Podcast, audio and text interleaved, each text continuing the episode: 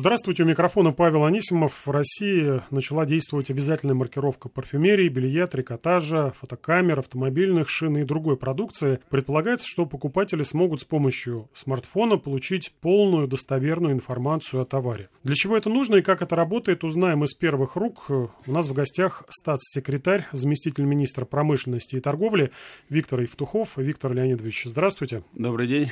Где искать эту маркировку и как проверить, что, например, те же духи настоящие? Ну, маркировку найти несложно. Э, на каждой единице продукции, э, которую приобретает сегодня покупатель э, в любой точке розничной продажи, можно обратить внимание, что наносится такой штрих, штриховой код, цифровой код, вернее, штрих-код Data Matrix – и сразу понятно, что, во-первых, продукция подлежит обязательной маркировке, но перечень той продукции, э, которая сегодня в Российской Федерации должна маркироваться, он существует э, и утвержден распоряжением правительства. Я думаю, что уже ряд наших э, граждан сталкивались с маркировкой, покупая, приобретая продукцию из меха уже три года существует цифровая маркировка. Правда, в отличие от того, от, той, от того вида маркировки, которую мы распространяем сегодня на молочную продукцию, на сигареты, на лекарственные препараты, на ту же самую парфюмерию, а, это радиочастотные метки, они более сложные, более дорогие, но, во всяком случае, уже я уверен, что многие с этим сталкивались, и эта продукция уже несколько лет запрещена к обороту на территории Российской Федерации, если она не маркирована. Существует специальное приложение для потребителя «Честный знак», оно было разработано Э, нашим частным партнерам, а у нас маркировка существует в виде э, соглашения о государственно-частном партнерстве, нашим частным партнерам компании СРПТ, э, Центр развития перспективных технологий, она легко закачивается в любой гаджет, в том числе и в смартфон.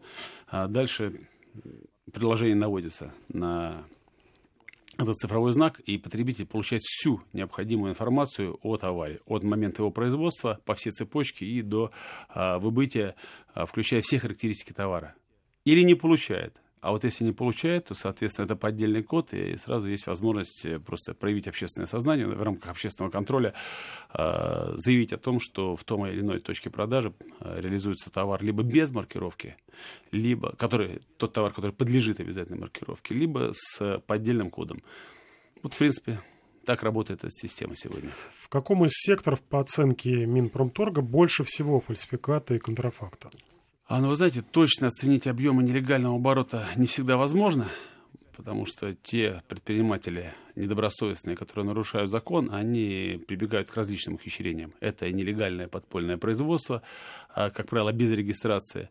Это уклонение от уплаты таможенных платежей, если э, товар возится из-за границы, в том числе за счет того, что либо занижается стоимость этой продукции, либо вообще она проводится под другими кодами. Э, они не подают статистику о своей хозяйственной деятельности. Э, ну и, безусловно, все это э, экспертные рыночные оценки, но при этом они, как правило, достаточно точно отражают проблематику рынка. Ну, например, когда мы подходили к маркировке меховых изделий, напомню, три года назад, и тогда оператором была Федеральная налоговая служба, это все осуществлялось в рамках непосредственно государственного подхода, то есть не было частного государственного партнерства, не было частного партнера, который инвестирует сегодня огромные средства в систему. Были, было принято решение провести этот эксперимент пока на уровне государства за, бюджет, за бюджетный счет. А, мы э, столкнулись с тем, что глубина нелегального рынка а, была ну, просто невероятной. Никто не ожидал, что мы это увидим, потому что объем а, легализованной продукции составил, то есть рост этого объема составил почти 10 раз. И, конечно, мы поняли, что действительно это большая проблема, окончательно в этом убедились. И если вообще, в принципе, смотреть Легпром, все начиналось с Легпрома. Просто старт был дан на, на меховых изделиях, рынок проще, там не такой большой объем в единицах товара. На тот э, период, на 2016 год, декларировалась продажа 300 тысяч единиц, оказалось, что это несколько миллионов, когда мы ввели маркировку э, и выявили это, как я уже говорил. Вот по, по легкой промышленности э, в 2018 году мы оценивали порядка 16%.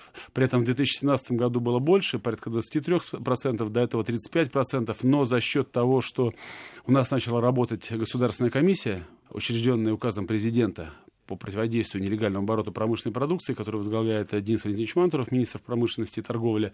А, и за счет такой активной работы именно в рамках Легпрома нам, в принципе, удалось достаточно существенно снизить объем нелегального оборота продукции легкой промышленности, но 16% все равно много. И это очень сильно искажает рынок, очень сильно влияет на добросовестную конкуренцию для тех, кто предприниматели, которые работают в легальном поле. Ну, понятно, шубу можно в чемодане провести, а вот шины зачем обязательно ставить метку на них? Неужели тоже черный либо серый рынок достаточно развит? Мы, мы не сами это все придумываем. А когда мы определяем группу товаров, мы прежде всего обсуждаем это с предпринимательским сообществом, союзами, ассоциациями, с крупными компаниями. У нас э, большое количество крупных компаний, которые производят эту продукцию, обращались к нам и говорили, что им очень сложно конкурировать э, в такой среде, когда большой объем э, шинной продукции, прежде всего из Китая, э, завозится с явным занижением э, таможенной стоимости. И коллеги просили нас ввести маркировку. Мы провели эксперимент, действительно поняли, что эта проблема существует, и такое решение было принято. Например, когда мы начали маркировку лекарственных препаратов, то определили по данным Ассоциации Биокат, что нелегальный рынок дорогостоящих онкологических препаратов после введения системы маркировки и прослеживаемости сократился почти в 10 раз. Опять-таки экспертная оценка, но это эксперты-профессионалы, которые работают на этом рынке. То есть, еще раз повторю, все решения принимались по итогам обсуждения с бизнес-сообществом, учитывалась готовность, техническая оснащенность участников рынка, ну и, конечно, их желание. То есть, это не кулуарные решения. И сейчас э, и на площадке ЦРПТ, я напомню, это наш частный партнер для радиослушателей. И на площадке Минпромторга у нас практически в ежедневном режиме идут консультации с предпринимателями, с бизнес-сообществом, с, опять-таки с союзами, с ассоциациями, э, и мы обсуждаем то, что сегодня происходит на рынке, как проводятся эксперименты. У нас не сразу вводится маркировка, тоже я хочу сказать для радиослушателей. Сначала проходит эксперимент, он длится, как правило, от 6 до 9 месяцев. Все желающие могут принять в нем участие, добровольно маркировать товар, налаживать свои бизнес-процессы, технологические процессы, устанавливать оборудование – Потом еще существует переходный период, то есть оборот. Вот с 1 декабря те, те продукты, о которых, те изделия, о которых вы сказали, они запрещены к обороту без маркировки. Но у нас есть переходный период, когда все компании э, регистрируются в системе, те, кто в силу разных причин, кто-то просто по лени своей, знаете, как всегда говорят в России, готовь сани летом, но об этом забывают, кто-то потому что не успел, не знал, регистрируются в системе, устанавливают оборудование, и только с осени следующего года уже э, оборот немаркированных товаров будет попадать под э, жесткую ответственность. Прежде всего административную, но в том числе и уголовную. То есть времени для того, чтобы подготовиться к внедрению маркировки у предпринимательского сообщества больше, чем достаточно. А какая доля компаний, работающих на рынке, готова к запуску обязательной маркировки? Как оцениваете вот итоги эксперимента, готовность бизнеса э, запустить вот эту модель?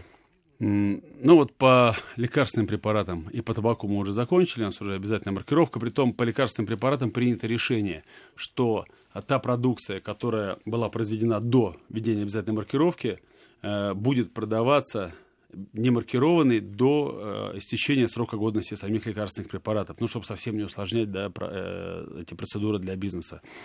И я могу сказать, что у нас по лекарственным препаратам тысячи компаний приняли участие в эксперименте. Сейчас, в принципе, все готовы.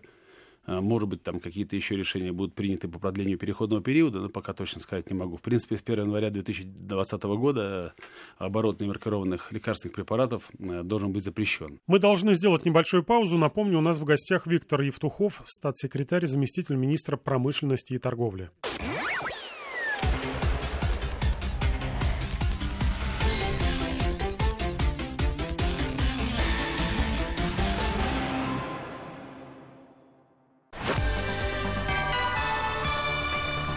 Вести ФМ. Продолжаем беседу с Виктором Евтуховым, статс-секретарем, заместителем министра промышленности и торговли. Э, Виктор Леонидович начал перечислять, кто готов к обязательной маркировке товаров. Что касается э, духов, там, парфюмерии, шин, э, фотокамер, легкой промышленности, то там ну, по разным группам разное количество, но от 500 Э, в производстве шинной продукции. Но там не только производители, там и посредники участвуют, и розница, безусловно. до более чем 4 тысяч по товарам легкой промышленности. То есть большое количество компаний участвует в эксперименте и готовы к тому, чтобы уже работать на этом рынке. Но я хочу сказать, вот вы задавали вопрос, а какая проблема э, вообще, какая глубина этого рынка нелегального? Был хороший сюжет на телеканале «Россия», э, воскресный, где было показано, значит, что, что происходит на этом рынке. И на парфюмерном, и на рыбке, рынке запчастей там показывали. Причем э, приобретали и снимали парфюмерию не где-то на периферии, а здесь в одном из торговых комплексов в Москве. И я могу сказать, что если проехать, то в очень большом количестве таких торговых объектов, даже в Москве, можно найти нелегально произведенный товар и контрафактный, и фальсифицированный, и нелегально ввезенный. То есть, э, ну, знаете, что происходит э, за пределами там, столичных регионов? Если такую небольшую черту подвести, для чего нужна обязательная маркировка? Ведь потребитель думает, ну, везли нелегально, но это тот же самый товар, куплю его дешевле. А, ну, не совсем так. Когда мы говорим о маркировке, мы говорим о нескольких видах нарушений. Во-первых, контрафакт. Ну, когда ты платишь деньги за какой-то известный товарный знак, ты, наверное, хочешь приобрести продукт именно того производителя, который обладает этим товарным знаком. Зачастую такие права нарушаются. И фактически в этом случае э, покупатель платит большие деньги за подделку. Там фальсификат. Ты хочешь купить товар того качества, который заявлен, с теми потребительскими свойствами, которые заявлены. И вроде как все это написано, но только товар, например, состоит из, других, э, из другого сырья. А, в нем не хватает каких-то ингредиентов. Или наоборот, есть какие-то лишние, которые бы ты не хотел в нем видеть. Это то, что касается, к примеру, продуктов питания. Это фальсификаты, опять-таки потребитель вводится в заблуждение. Ну а то, что касается э, ввезения, э, ввоза товара нелегально, Наверное, на каком-то этапе для потребителя это выгодно. Но только мы приходим к тому, что те компании, которые работают на рынке легально, которые создают рабочие места. Я не говорю про уплаты налогов, бюджет и так далее. Это важнейшая часть. Но те, которые платят зарплату э, своим служащим, своим работникам, уплачивают с фонда оплаты труда социальные налоги, различные фонды. Ну, если мы хотим, чтобы эти компании развивались, чтобы они отвоевывали свое место на рынке, чтобы они работали в режиме честной, прозрачной конкуренции и смогли в том числе и своим работникам платить больше зарплату, ну, соответственно, мы должны бороться с нелегальным рынком. Иначе, ну, наша экономика просто не сможет развиваться так, как она должна развиваться, и выполнять те задачи, которые сегодня э, перед нами ставит высшее политическое руководство. Э, Виктор Евтухов, статс-секретарь, заместитель министра промышленности и торговли у нас в гостях.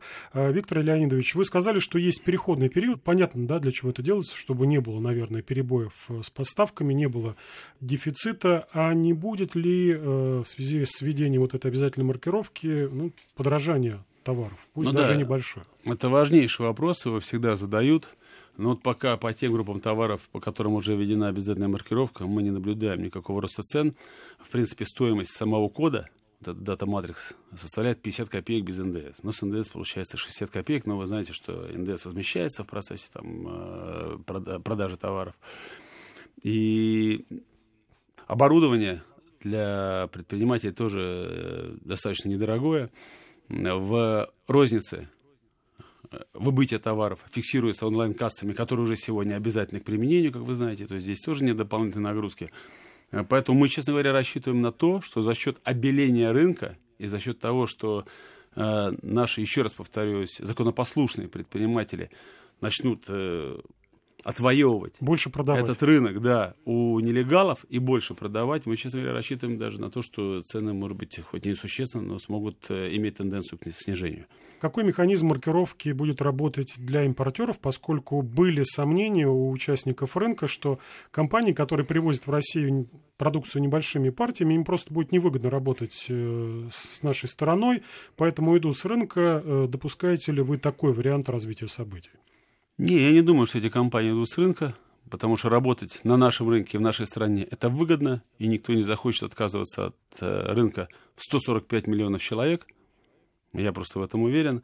А тем более, что для тех, кто производит товар за границей, у нас тоже созданы все условия. Товар может быть маркирован как на производстве, так и на любой точке транспортировки, сортировки, упаковки товара за рубежом, э, заказ средств идентификации вот этих самых кодов – маркировки осуществляется импортером, Ну и дополнительно импортируемая продукция может быть промаркирована здесь на таможенных складах э, э, до процедуры выпуска ее для внутреннего потребления. И методические рекомендации по проведению экспериментов и разработанные на их основе правила маркировки товаров обсуждались и формировались в том числе с учетом э, мнений импортеров.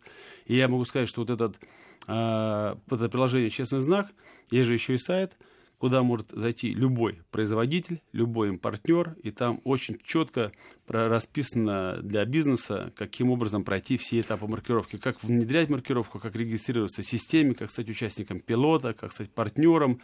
То есть полностью с РПТ в режиме онлайн оказывает такие услуги и консультирует. Ну, вот это, наверное, бизнес. главный вопрос для наших честных предпринимателей, зарубежных предпринимателей. Вот хочет человек маркировать свою продукцию, быть э, честным, э, что называется, работать в белом поле, платить налоги.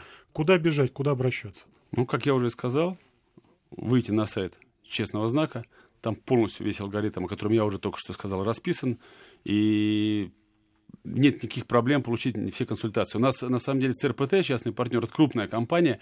По, каждому, по каждой новой группе товаров они создают проектную команду, которая занимается только исключительно этой группой товаров. И оказывает всю методологическую поддержку э, предпринимательскому сообществу. Еще вопрос есть такой у предпринимателей. Вы сказали да, что вот этот код, стоимость кода для производителя примерно 50 копеек. А будет ли использоваться только дата матрикс код, либо какой-то другой? Ну, смотрите, э, радиочастотные метки, которые стоят дороже, которые стоят не 50 копеек, а 12, а по меховым изделиям у нас, когда мы начинали эксперимент, там небольшой все-таки объем э, сравнительно, 18 рублей, он вводится, как правило, на дорогие товары. Ну, то есть, если шуба стоит там, от 2-5 там, тысяч рублей и выше, то 20 там, рублей, естественно, для нее не является э, значительным с точки зрения увеличения цены. На основной, я думаю, 90%, даже 95% товаров будут, конечно же, маркироваться дата матрикс кодом, но у нас есть э, возможность э, опционального использования вот этих радиочастотных меток в дополнение к датабатерикс коду, но при желании отдельных участников рынка. А вот такое пожелание высказывалось как раз у производителей шин. Ну, шины тоже дорогой товар достаточно, если там будет дата матрикс код, и это будет желание производителей, почему нет? Тем более, что для производителей тоже огромное количество выгод от э, цифровой маркировки – потому что здесь э, это позволяет и участникам оборота и повысить прозрачность взаимодействия со своими контрагентами, усовершенствовать свои логистические схемы, естественно, оптимизировать внутренние издержки, которые связаны с учетом продукции. Ну и, как я уже говорил, нарастить долю рынка э, за счет снижения доли незаконного оборота. Благодарю за разъяснение. Напомню, у нас в гостях был статс-секретарь, заместитель министра промышленности и торговли Виктор Евтухов. Всего доброго, до свидания. До свидания.